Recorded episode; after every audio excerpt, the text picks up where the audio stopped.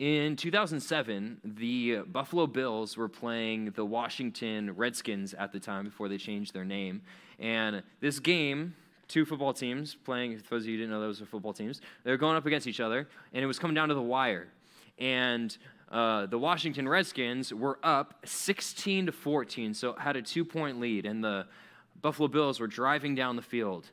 They finally got to a place where there was not much time left on the clock, and they made it to the point in the field where they had a 51 yard field goal opportunity.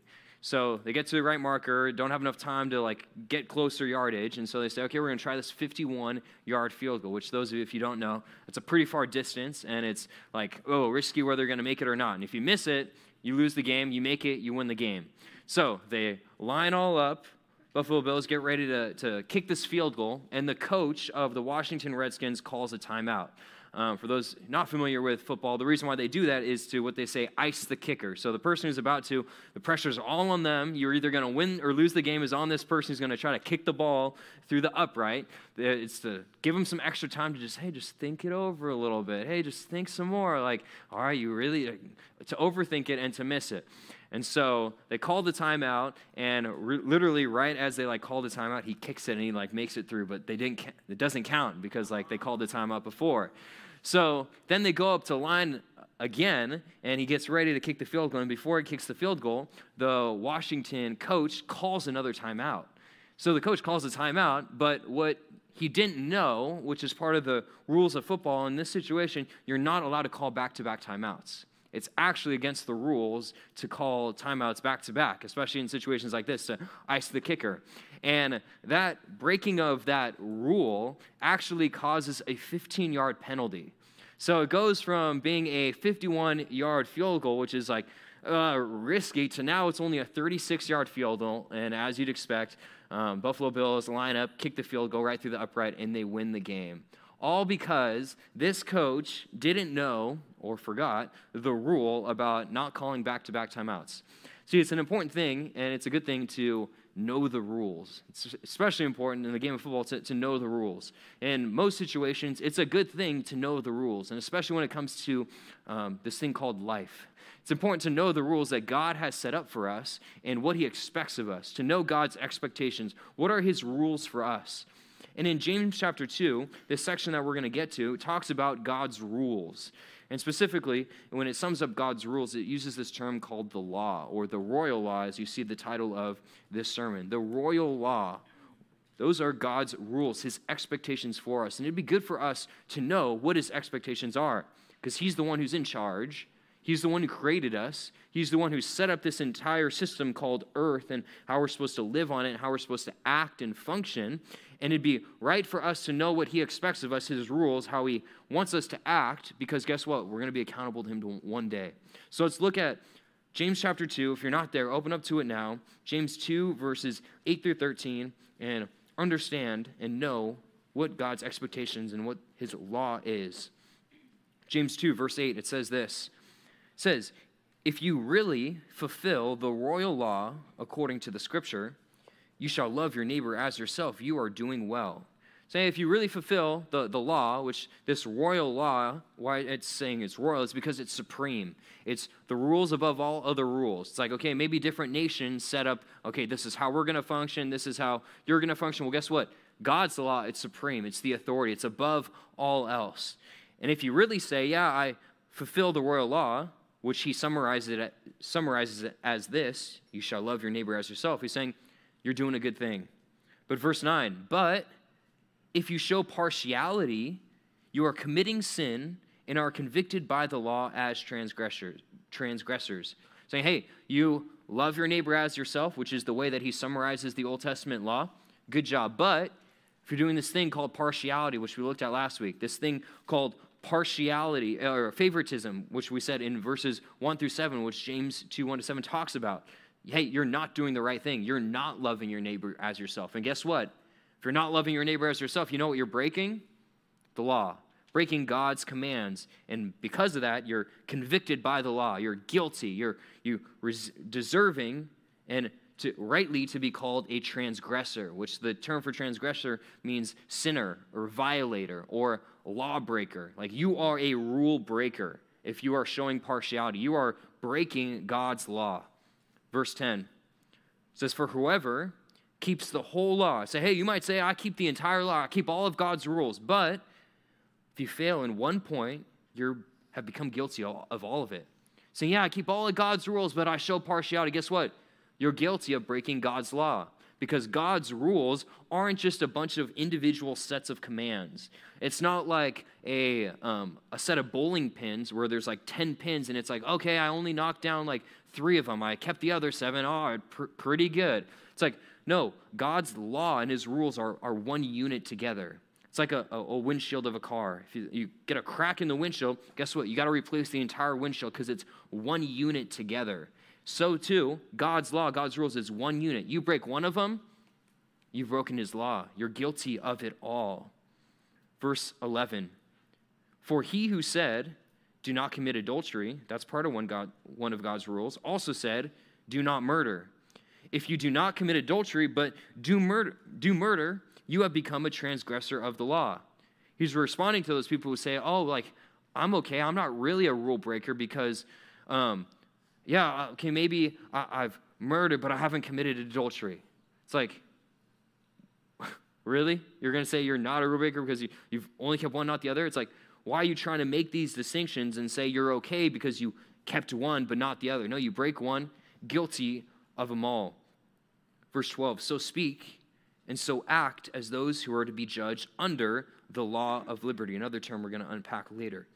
For judgment is without mercy to the one who has shown no mercy.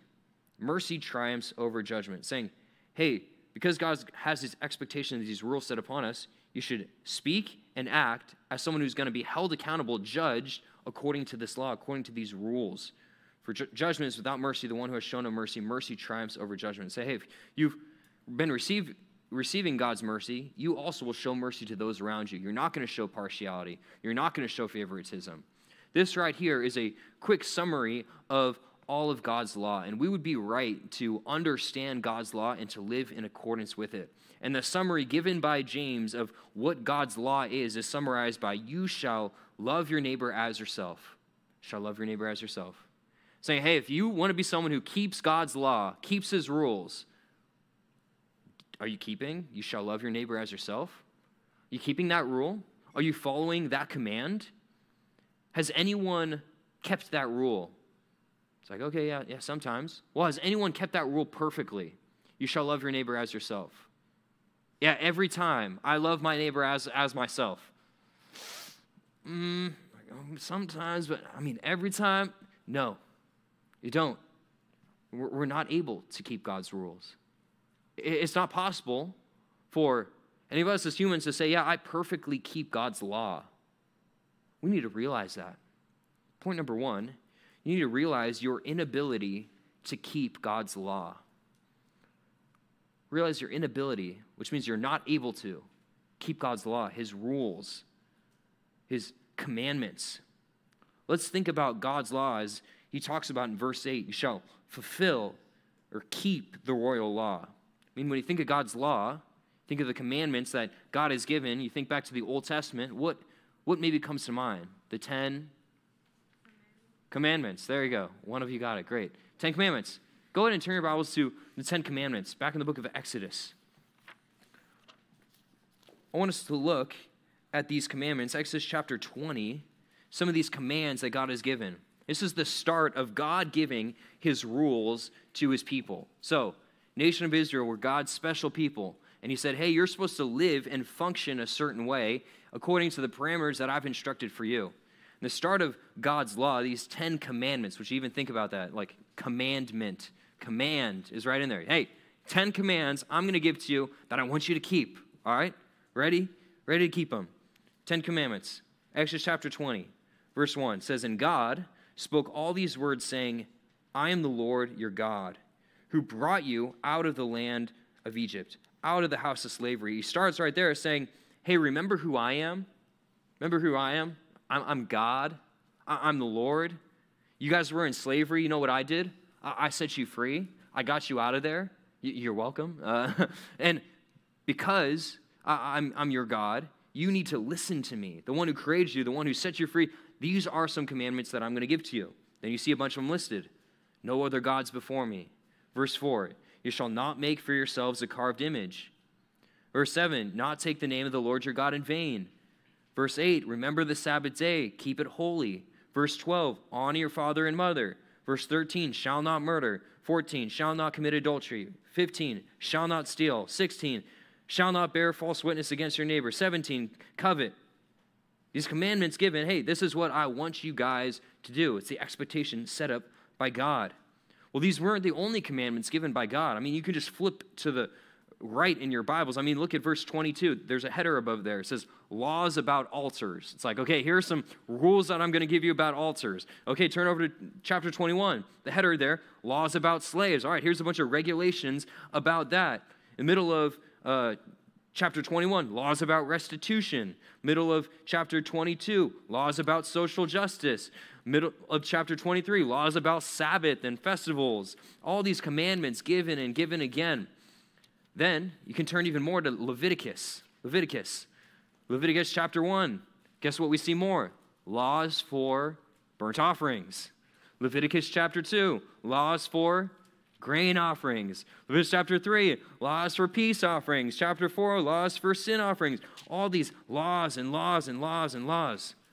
Chapter 5, laws for guilt offerings. All these rules and regulations you see in Exodus, you see Leviticus, all these very specific regulations set up. Even in, not so much in Numbers, um, it's more of a story, but in Deuteronomy, you see that as well. All these regulations given by God to his people, all these very specific things about like what not to eat and what to eat, who to marry, who not to marry, um, if uh, you get some sort of sickness, how you're supposed to respond to this, all these commandments given to them. Now let's think about it. Why did God give them these rules?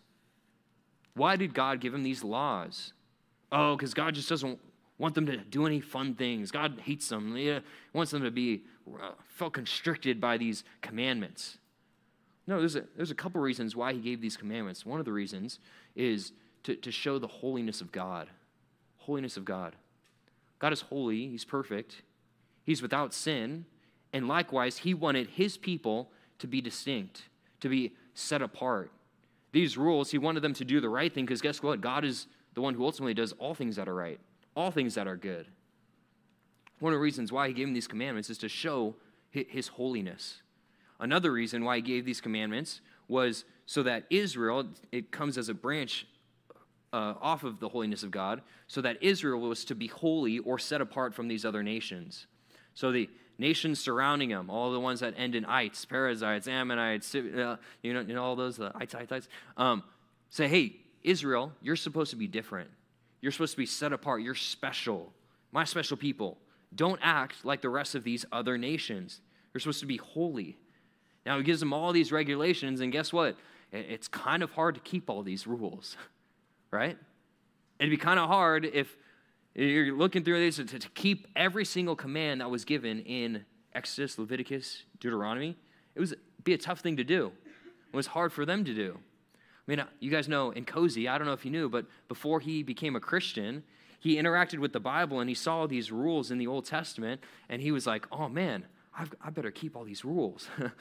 and he tried to keep all. It was like, oh, I'm not supposed to eat shellfish. Okay, I guess I'm not supposed to eat shellfish. He, he you can ask him about it. And guess what? He realized pretty quickly when trying to look at, at Exodus and Leviticus, he realized pretty quickly, like, I, I can't do this. like, really? Oh man, I can't wear this certain clothing because it's got interwoven different thread. Like, all right, well, I mean, God said it, so I, I can't keep it. He realized that pretty quickly. Well, one of the reasons why God gave this law is to reveal the sinfulness of man, show our own sin, show our own inability to keep his commandments. Why did God give us his law, his rules? Show his holiness, to make his people holy. But guess what? Could they be perfectly holy? No, they sinned all the time. They broke his rules all the time. Romans 3, verse 10 says, None is righteous, no, not one. No one understands. No one seeks for God. Even in right of the section of Romans 3 talking about the law and sin, saying, hey, we're not made right with God by the law. Romans 3:20 says, "For by works of the law, no human being will be justified or made right in his sight." Why? since through the law comes knowledge of sin. Saying, hey, because you have the law, guess what? Now you're more aware of breaking God's law. You know, because if you didn't know his commandments, you could kind of say, oh, well, I didn't know that doing this was wrong. But now that we have his commandments, guess what we're more aware of? Our sin, our wrongdoing. Because you do something and you say, hey, I know it's wrong, because guess what? In the law, it says not to do it. It's a wrong action. But also, part of why God gave us the law is to, to show that forgiveness is available. Um, in the Old Testament, that forgiveness and that atonement, that covering was through the sacrificial system. Um, through these different offerings that they would have to give place uh, to, to do. If they did something wrong, hey, you got to bring sometimes uh, a lamb or these different animals to be sacrificed for your sin to be covered. These wrong things you do to, to, be, to be covered. But that wasn't something that was to exist forever. It points forward to this future fulfillment of forgiveness that's available, as we know, in the person of Christ. There's a lot of commands given in the Old Testament. One of the huge things, the crux that I want to focus on why it was given, was to show that we're sinful. Part of the reason gave us the law is to show, hey, you know this thing, this, this God's rules, you can't keep it. You can't keep his commandments. It's not possible for someone to perfectly keep God's rules. Oh, well, you don't know me, Nathan. I'm perfect. I don't think any of us in the room are claiming perfection. If so, talk to me afterwards. Um, or if you say you're perfect, you're lying. So there you go. You sinned. Um, I don't think anyone's making that claim that we're perfect. But maybe you think, well, Nathan, that's the Old Testament law. I've grown up at Compass Bible Church long enough. I know we don't have to keep this Old Testament law. I don't have to do these sacrifices. It's okay for me to eat shellfish and these other foods, and uh, I don't need to keep it anymore. So I'm able to keep God's new commands. I'm able to keep His new rules. Well, are you? Matthew 22, verses 35 and following. Jesus sums up the entire Old Testament law. Verse 35, it says, In one of them, a lawyer asked him a question to test him. So it's kind of interesting if you think of lawyer. A lawyer comes to test Jesus. A lawyer should know what well? Know the law. Yeah, a lawyer, you got to know law well. Comes up to Jesus. Ah, yeah, I know the law pretty well. All right, Jesus, I got a good question for you. You know this. Teacher, which is the great commandment in the law? It's the most important. Verse 37, you know this. Jesus said to him, You shall love the Lord your God with all your heart, with all your soul, with all your mind. Which, once again, it's not trying to divide up heart, soul, and mind. It's saying, with all that you are, love God. This is, if I was to summarize the entire Old Testament, the Old Testament law, love the Lord your God with all your heart. This is the great and first commandment, verse 39. And a second is like it you shall love your neighbor as yourself. On these two commandments depend all the law and the prophets saying, hey, you, you want me to take this section of your Bible, the Genesis through Malachi, summarize it for you, the law and the prophets? Love the Lord your God with all your heart, soul, and mind. Love your neighbor as yourself. Now, you might say, oh, well, I know I don't have to keep the Old Testament sacrificial law. Well, do you keep those? Have you kept that perfectly? How have you done today about loving God with all your heart, soul, and mind? Doubt we've done it perfectly. Love your neighbor as yourself. You done that perfectly today? No. Not able to keep his rules. No one is able to keep it. Not possible. Romans 3:23 for all have sinned and you know it fall short of the what? Glory of God. We've all sinned. Not able to keep his rules. It's a high bar set. It's pretty easy for us, I think, to admit that, yeah, I've sinned, I've broken God's law. But what might be harder for us to admit is write this down for point number two. You need to admit you are a guilty lawbreaker. Admit you are a guilty lawbreaker. It's easy for us to say, oh, yeah, I mean, I've, I've done something wrong or done one thing wrong. Kind of like the, the examples given in James. Oh, yeah, well, maybe I've show a little partiality. But are you willing to admit that you are a guilty lawbreaker? Oh, but Nathan, I haven't broken that many rules. I've done some things wrong, but not that bad of a lawbreaker. Turn to Matthew chapter 5. I don't think there's necessarily a ton of us in the room that would say, I haven't broken that many rules. I hope we're honest enough with ourselves, everyone, with leaders, myself, like all, all of us, to admit, man, I've broken a ton of God's rules. Yeah, not something we should be proud of, but I think it's something we should be willing to admit. But if you're someone who says, oh, I don't really, I haven't really broken God's rules, look at Matthew chapter 5, drop down to verse 17, see how God, or Jesus, God in flesh, talks about the law. Verse 17, Jesus says, Do not think that I have come to abolish the law or the prophets. Hey, that Old Testament, I haven't come to get rid of it. I have not come to abolish them, but to fulfill them. Hey, he came to keep it perfectly. Jesus, fulfill it perfectly without sin. Did he do that? Yes, he did. Verse 18, For truly I say to you, until heaven and earth pass away, not an iota, not a dot will pass from the law until all is accomplished. It's saying, hey, everything that take place in the law, it's going to be accomplished. Well, what is it ultimately accomplished through? Through Christ. It's all going to take place. Verse 19. Therefore, whoever relaxes one of the least of these commandments and teaches others to do the same will be called the least in the kingdom of heaven. Saying, hey, if you look at one of God's commandments and say, oh, this one's not really that important, oh, it's, it, it's not that big of a deal if I break this one about maybe lying, uh, whatever, and you tell others to do the same too, be called least in the kingdom of heaven. But whoever does them and teaches them will be called great in the kingdom of heaven. Verse 20, for I tell you, unless your righteousness exceeds that of the scribes and the Pharisees, you will never enter the kingdom of God. Saying, hey, Pharisees and scribes, those were the religious leaders, smart, intelligent, godly people of the day. Hey, if your righteousness, your good behavior, it's got to be better than them to get into heaven. Got to be better. How can we do that? You, you want to know how hard it is to keep God's rules? Look down at ver- keep reading. You see the header, anger. Says, You have heard that it was said to those of old, You shall not murder. And whoever murders will be liable to judge, judgment. They say, Oh, yeah, the Old Testament, hey, I mean, I didn't murder someone, so I mean, I've kept God's law. But I say to you, he says in verse 22, that everyone who is angry with his brother will be liable to judgment. See, Jesus didn't come and say, get rid of this Old Testament law. He's saying, you need to see how serious and how even broad this law is. You think you're good because you didn't murder? Well, have you been angry with someone? That's murder in your heart. And guess what? You're breaking God's law. You're a lawbreaker. Oh, yeah, you think you don't have much sin? Who's been angry in the room? All, all of us? There you go. That's a sin for us. Verse 27. Next, you've heard that it was said, You shall not commit adultery. A lot of people would say, Oh, great. Yeah, great. I haven't done that. I've kept God's law. But I say that, but I say to you that everyone who looks at a woman with lustful intent has already committed adultery with her in his heart. Saying, Oh, yeah, I kept God's rule. You lusted after someone? Another sin. Mark that down. Broken God's law. Guys, girls, girls, guys. Have you lusted? Breaking God's law.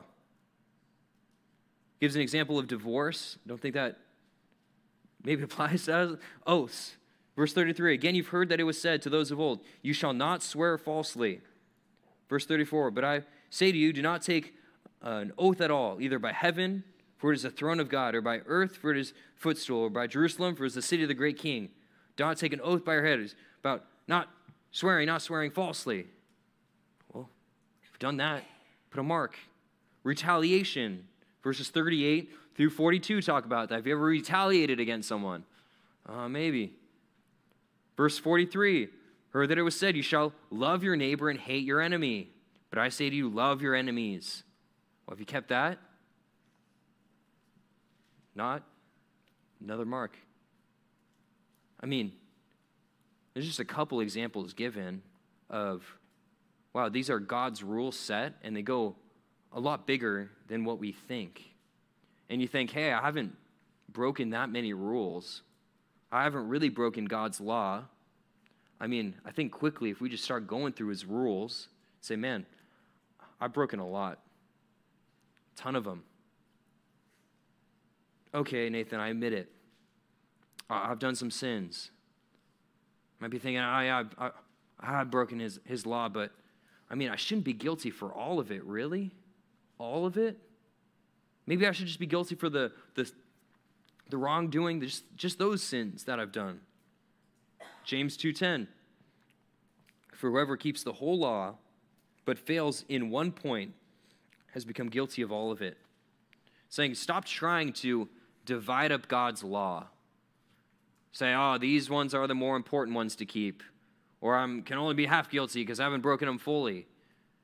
No, you violated one command, and guess what? One violation of God's law is one violation against God. Because really, if you think about it, sin is not just breaking some rule code, sin is an affront to God, to Him. Don't minimize your sin. You need to admit you are completely guilty and worthy of condemnation by God for your wrongdoing. We should all admit that because of our sin, because of my sin, I'm a guilty lawbreaker. Oh, well, I've kept all these other ones. No, guilty. Doesn't matter that you might have kept some of them. It's like, I feel like I've given an analogy similar to this before, but like you're making a cake. And you might say, okay, I'm making this cake. I want to make it look all pretty and all, all nice. And guess what? I'm keeping all the, the steps of ingredients to add and all the, the steps on the recipe. I'm keeping them all, except for one. I, the one I, one I added was um, adding a drop of poison. oh, but I kept all the other ingredients. Well, is it, is it, is it good cake? You want some? But I kept them all. I, just, just one mistake. No, the entire cake is ruined because that, one, one addition of poison. A one wrongdoing, complete affront to God. I've heard it illustrated this way. If um, I'm making for you an omelet, making it, making it, uh, adding ingredients, you know, chopping up the peppers, tomatoes, throwing that in there, cracking the eggs, um, and you, using all these good eggs, but the last one I pull out, and, and it's a rancid egg. It like it's got that smell to it. It's like almost like at this time like formed into like the embryo of a chicken. It's like gross, and I like like oh got that smell, and I was oh whatever. It's the last one. Crack it in. Wake it up. All right, here you go. Bon appetit. Gross. Wouldn't want it. See, one bad egg ruins the whole bunch so too, one of our sins makes us completely guilty before God. If we're being honest with ourselves, which I hope we are, it's not just one sin that we've done. it's not just, oh, oh, wow, okay, wow, because of my one sin. I mean, we've broken God's law right and left. Well, Nathan, others are worse than me. Stop comparing yourself to other people. It's like the car thief saying, oh man, that armed robber guy is really bad. what? Why are you comparing with that? Oftentimes, we like to compare ourselves with other people because if we're being honest with ourselves, we feel that guilt inside of us. We say, oh, well, that person's worse because you're really trying to cover and mask that, that guilt, that ping on your conscience of, man, what I did was wrong. You felt guilty before? We know we're guilty. Our consciences tell us that we're guilty. You've ever had feelings of like anguish, despair, shame, disgrace for your sin? When you do something wrong? You experienced that before? That's guilt that you're feeling. In Matthew chapter 27, Judas, after he gives Jesus over, gives him over, he, he feels the guilt and I mean, he should have done something good with the guilt, but what he does with the guilt, he goes and hangs himself because he feels so bad about what he's done. I mean, that's how bad that guilt just weighed on him. He responded not how he should have, but he felt that guilt. You ever felt fear or, or terror because of your sin? Or afraid, oh man, am I going to, if I go to sleep tonight, I know I'm not right with God. If I don't wake up in the morning, I'm afraid to, to go to hell because, man, I'm a sinner. I'm wrong. I mean, in Isaiah chapter 6, when Isaiah sees a vision of the Lord, he sees the holiness of God, you know what he says? Woe is me. I'm a sinner. He feels that terror, that anguish before God. unworthiness? You ever have a feeling that not worthy? Luke 15 21, the parable of uh, uh, the son who goes and squanders all of his wealth, uh, goes reckless living, returns back, says, I'm no longer worthy to be called your son. It's that understanding of not worthy. I, I feel the weight of my sin. It's on my heart, it's on my mind, it's in my conscience. Well, 2 Corinthians 7:10 talks about this thing called godly grief, which comes right by this idea of guilt. Godly grief. Worldly grief is this, oh man, I feel really bad and I'm going to cry about my sin, but guess what? Tomorrow I'm going to wake up and, and forget that it ever happened. What godly grief does, this recognition of, man, I am a sinner. I feel bad for the sin that I'm doing. It's weighing on me. You know what that's supposed to lead you to? 2 Corinthians 7:10. Repentance.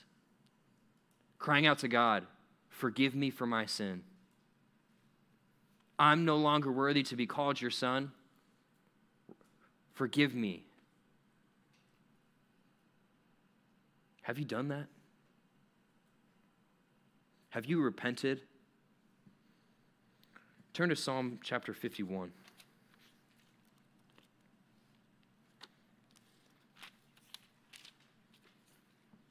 This is what it looks like to have a, a prayer of repentance. This is what David prays after he sins, heinous sin with Bathsheba. This is what he prays to God. This is what a prayer of repentance looks like. Have you repented? Ask God for forgiveness for your sins. Psalm 51, David says this Have mercy on me, O God, according to your steadfast love. According to your abundant mercy, blot out my transgressions. Cover those sins, wipe them away. Verse 2 Wash me thoroughly from my iniquity, cleanse me from my sin. For God, I know my, my transgressions and my sin, it's ever before you. Against you, you only have I sinned, God, and have done what is evil in your sight, so that you may be justified in your words and blameless in your judgment. Behold, I was brought forth in iniquity. I was born into sin. In sin did my mother conceive me. Verse 7, drop down. Purge me with hyssop, and I shall be clean. Wash me, and I shall be whiter than snow. Look at verse 10. It says, Create in me a clean heart, O God, and renew a right spirit within me. What a great song. You should read through that this entire this week. Read through the entire thing. Have you prayed that to God? That God, against you, you only have I sinned. Yeah, I know I've sinned against other people, but ultimately all those sins, it's against you. Please blot out my transgressions. Forgive me. Create in me a clean heart. Stop pushing it off. Stop acting like you're good enough. You need to repent of your sins. Proverbs 28:13 says whoever conceals his transgressions will not prosper. Conceals, whoever hides your sin you want to hide your sin, act like it doesn't exist, act like it, it's not real, act like it's no big deal, not going to prosper. But he who confesses, confess your sin, and forsakes them, that's the idea of repentance. I'm done. You know what you're going to obtain? Mercy. You confess your sin. That's part of repentance. Confess. Admitting to God that you are a sinner, needing to be saved. You confess, forsake your sin, you're going to receive mercy. What is mercy? It's God's compassion on us, not giving us what we deserve. What do we deserve? Forever separation from Him, from the goodness of Him, forever punishment in, in hell. But if we repent of our sins, He will give us mercy. He will not give us that judgment that we deserve. Give us life given mercy, given grace, the good thing that we don't deserve, which is heaven, all through Christ. If you haven't done that, you need to do that. You need to repent. Experience God's mercy. Because if you have, guess what? Your life changes, You're going to have a heart transformation. And beyond that, your relationship to God's law, his rules, is different. This is really what James chapter 2, chapter 2 tries to accentuate. James chapter 2 tries to make clear that, hey, before you're right with God, all of his laws condemn you. They show you that you're a sinner and what you're worthy of. But rather, when you repent of your sin, those laws no longer become like a, oh, chore, I've got to do God's law, I got to keep his rules, I got to keep his commands. Because, hey, you don't have to keep the laws of the Old Testament, but the New Testament command, like, is, they don't, they're not a burden. Rather, what verse 12 of James 3 describes the law is a law of liberty. Look at James 3:12. It says, "So speak and so act as those who are to be judged under the law of liberty." Law of liberty, liberty. It's the idea of freedom. We just talked about how the law is putting all these burdens and all these restrictions, what you can and can't do. How can it be a law of liberty, a law of freedom? Guess what? If you've repented of your sins, put your trust in Christ, his commandments no longer are burdensome. They're not a chore that you have to do. But now it goes from a duty, oh, I've got to keep these rules, which you can't do anyways, to now it's, man, I've got an opportunity. I'm joyfully, I get to serve my God, serve the King by doing what he asks of me. No longer becomes a law of drudgery, but a law of liberty, one of excitement. And he's saying to these believers, James is, if you've experienced that, you should speak and act as those who are to be judged under the law. Once you're made right with God, guess what? Your judgment that's coming isn't a judgment of, oh, heaven or hell. Did you keep God's law so you're going, or to, uh, so that, oh man, you're judged by your uh, keeping of God's law going to heaven or hell? No, it's a matter of rewards. Hey, guess what? It's a law of liberty. It's an enjoyment to keep God's law. Guess what? They're going to build up rewards in heaven by keeping his commandments saying as a result that, speak and act in accordance with God's rules. Live it out. Verse 13 For judgment is without mercy to the one who has shown no mercy. Saying, hey, are you not showing mercy to other people? Which, which what was mercy again? Giving us what we don't deserve. Are you being kind to others even when they don't deserve it? Are you showing mercy to others? If you are, you know what that shows? You've received God's mercy. You've, re- you've experienced that. If you're not, you're, you're condemning yourself because it shows that you, you haven't. But rather, you need to keep God's commandments, not out of drudgery if you're right with God, but man, God has shown his mercy to me. You know what I want to do? Love others as I love myself. Point number three very simple love because God loved you. See, our love towards others flows from us experiencing God's love to us. John 13, 34 says, A new commandment I give to you, that you love one another. There's kind of some irony in there. Hey, I give you a new commandment.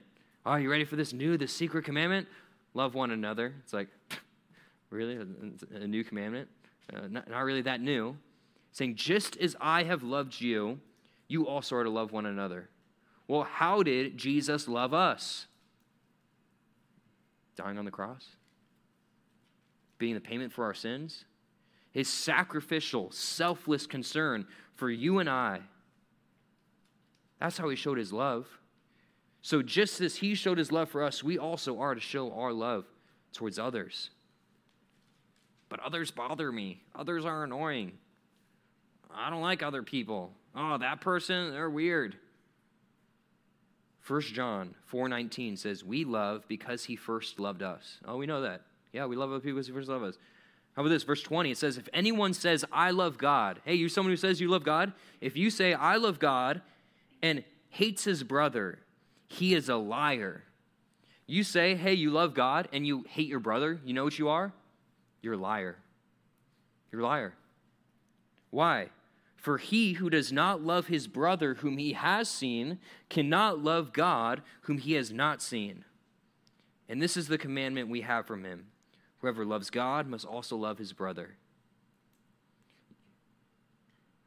If you don't love other people, not the uh, hardy, hardy eyes, uh, or got a crush on, uh, not that type of love. A selfless concern for the well being of other people. If you don't have that, how can you say that you really love God? It's not me saying, that's what 1 John 4 says. It's saying to your face, he would say, You are a liar if you say that.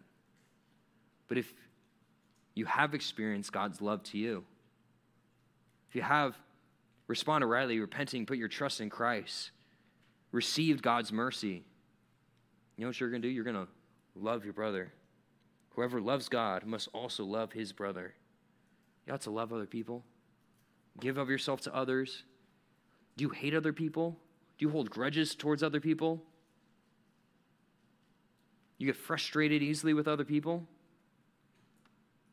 Or do you care for your family, friends, church people? If you've experienced something so great in God's love, stop turning back to this old way of hatred, he's basically saying. If you've experienced God's love, James is writing, don't show partiality. That's not loving others. Don't go back to this old way that you used to live. You've experienced this great thing. Don't go back to this way lesser bad thing. Start this good thing, loving others. Like reminds me of when um, I do this every now and then, but I go and get some Korean barbecue. Anyone ever gotten some Korean barbecue? Oh, if not, you are missing out. Um, go to get some Korean barbecue. You know, you got to get the crew together, like six people around the table, and you're just like chowing down. If you've never been, like on meat, and it's like you've got like two or three hours to like as much meat as you can eat. You get so good, like so glorious. It's like the marriage supper of the lamb someday. It's like, like, oh man, you're eating all this meat and you're like taking it in. It's like, I mean, just picture that. Nathan just gouging and uh, taking a break from my diet. I know I don't uh, offend over here. Uh, like, took a break, ate a bunch of stuff. Now imagine we just ate all that luxurious, amazing, great Korean barbecue meat. And then afterwards, we're just hanging out after with my friend, and my buddy says, You know what I really feel like having? Like a turkey sandwich. like, be like, Dude, really? yeah, just like that turkey from like Stater Brothers, just like really craving that right now. like, dude, what are you? Are you crazy, man? Like, you just experienced the goodness and the amazingness of this Korean barbecue meat, bulgogi, and ah, the, the, the steaks, and like, want some turkey from the grocery store? How could you go back to this other thing when you've experienced something so great? That's the idea of how can we as believers go back to having this animosity, divisions, and hatred toward others when we've experienced God's love? How could we want to go back to that bad thing? We shouldn't. We want to go to the good thing. You know the parable of the unforgiving servant in Matthew chapter 18, where the servant owes his master a lot of money. And the master says, I forgive you. And then that person who was forgiven a lot, someone owes him not as much, uh, only a little bit. And he pounds him down, says, ah, pay up, pay, pay me. It's like, dude, you've been forgiven so much, not willing to forgive someone so little. Part of loving others is willing to show forgiveness, willing to forgive others. When others wrong you, do you hold grudges? Or do you still love them, care for them, do kind things to them. If you've been forgiven much, you're going to be willing to forgive lesser. I don't want to say little because in our minds it feels big, but in the grand scheme of things, wrongs that are way less than how we sin against God. Ultimately, if you're a believer, you're going to stand before the Lord one day. You're not going to be judged at the great white throne judgment where uh, the unbelievers get cast into the lake of fire, but you are going to stand before the Lord and give an account for how obedient you were to Him. Not on the matter of whether you go to heaven or hell, but how many heavenly rewards you're going to receive. That should be a motivation. That should be awesome. So, so speak and so act. So I'm going to think about my speech. I'm going to think about how I act as someone who is going to be judged under this law of liberty, this law that I delight in, this law that I can't wait to keep. So, man, I, it's already a delight for me to keep his rules. Now, also, I'm going to get rewarded for it. Yeah, I'm going to be careful with what I say. I'm going to be careful for how I live. This final point you need to love because God loved you. Specifically, care for others. Your friends. I mean, that's the easy one. oh, yeah, I love my friends. I'll, I'll, be not, I'll share my lunch with a friend for sure. Your siblings? Eh. Yeah. Got to share stuff with them. I don't want to do that. Your parents? Oh, just tell me how to do all my chores. I don't want to care. How about this? We talked about this last week. New people in the narrow. Now the conviction sits in for those of you who didn't do that this week. Do you care about others? Care about that outsider, that new person? How can you say you love God, neglect others, and not care about others? Love because God loved you. We all know one of these people, and they're known as the knife guys. You guys know the knife guys? It's the type of person you're just um, you're gonna you're, you're all gonna know this. If you're ever like oh man i'm trying to open something. Does anyone have a knife? And then like the guys all come and like oh yeah here i've got and like it's like oh okay you're the knife guy i guess. Um, like these i never really got the knife guys. They're always just like oh yeah i always gotta have like a knife on me. I was like okay i've got like my keys. It like kind of does the same thing. Um, like i kind of didn't get, and all these people pulling out knives, and now like some of the leaders are like, oh, I'm, I am the knife guy, so I feel like kind of attacked right now. Now I was kind of like anti, like, okay, I, I don't like the knife until um, I got gifted some knives. Um, slowly been using them. Now I have one in my office, in my car, in my room, at my house, and okay, you're like, you got so many knives, just like a like a little knife to like open stuff. Um, but like I mean, when I first got the knife, and I was like, oh man, should I like open this pack? Oh, like, how do I open my Amazon packet? Like, it's kind of tough to pull off. And then I was like, huh, I got a knife. Then I like experienced it. I was like, oh, that was easy. And then now, like, you wouldn't realize how many uses you have just like out of the blue. Like, oh man, I need to open something or this or that. Oh, I've got a knife. See, I went from like being so anti, like, I don't even get what the purpose of um, having this knife is, to now, I mean, I use it all the time, whether in the car, my house, my office. Um, yeah, you guys are like look, looking at me weird about like just like, uh, but like it's completely different. So I used to think of it one way, but my um, different relationship with the knife before and with knives before in general than I have now. Now I love it. Now I'm like all for it. So um, get me a new knife and I will use it. Um, like I want you to see that before you become right with God, this thing called God's law can be confusing. You might not get it. What, what, is, what is the purpose of it? Why is it so significant? But once you've understood God's law, how it shows us our sin, does a lot of things, but that's the one big thing, shows us our need for it. Once you've experienced God's mercy of forgiving you of your sin, guess what? Your relationship with God's law looks different. It's no longer one of, oh, I got to keep these rules. It's rather than this law of drudgery, it's a law of liberty. So live out God's law if you're right with God. Love because God loved you if you're not right with God.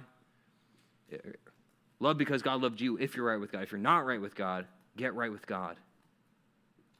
Then we can talk about that moving forward. All right, let's pray.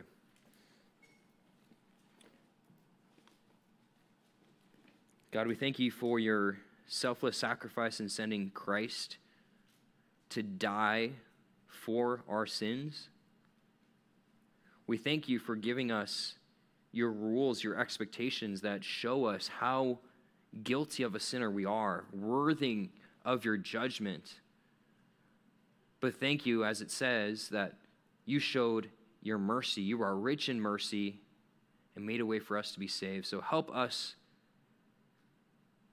to, if we haven't, respond rightly to the gospel message, and if we have, to rather than see your commands as a list of chores, Rather, do them delightfully. And even as we think of our relationship with others, help us to love others as you've loved us. We ask all these things in your name. Amen.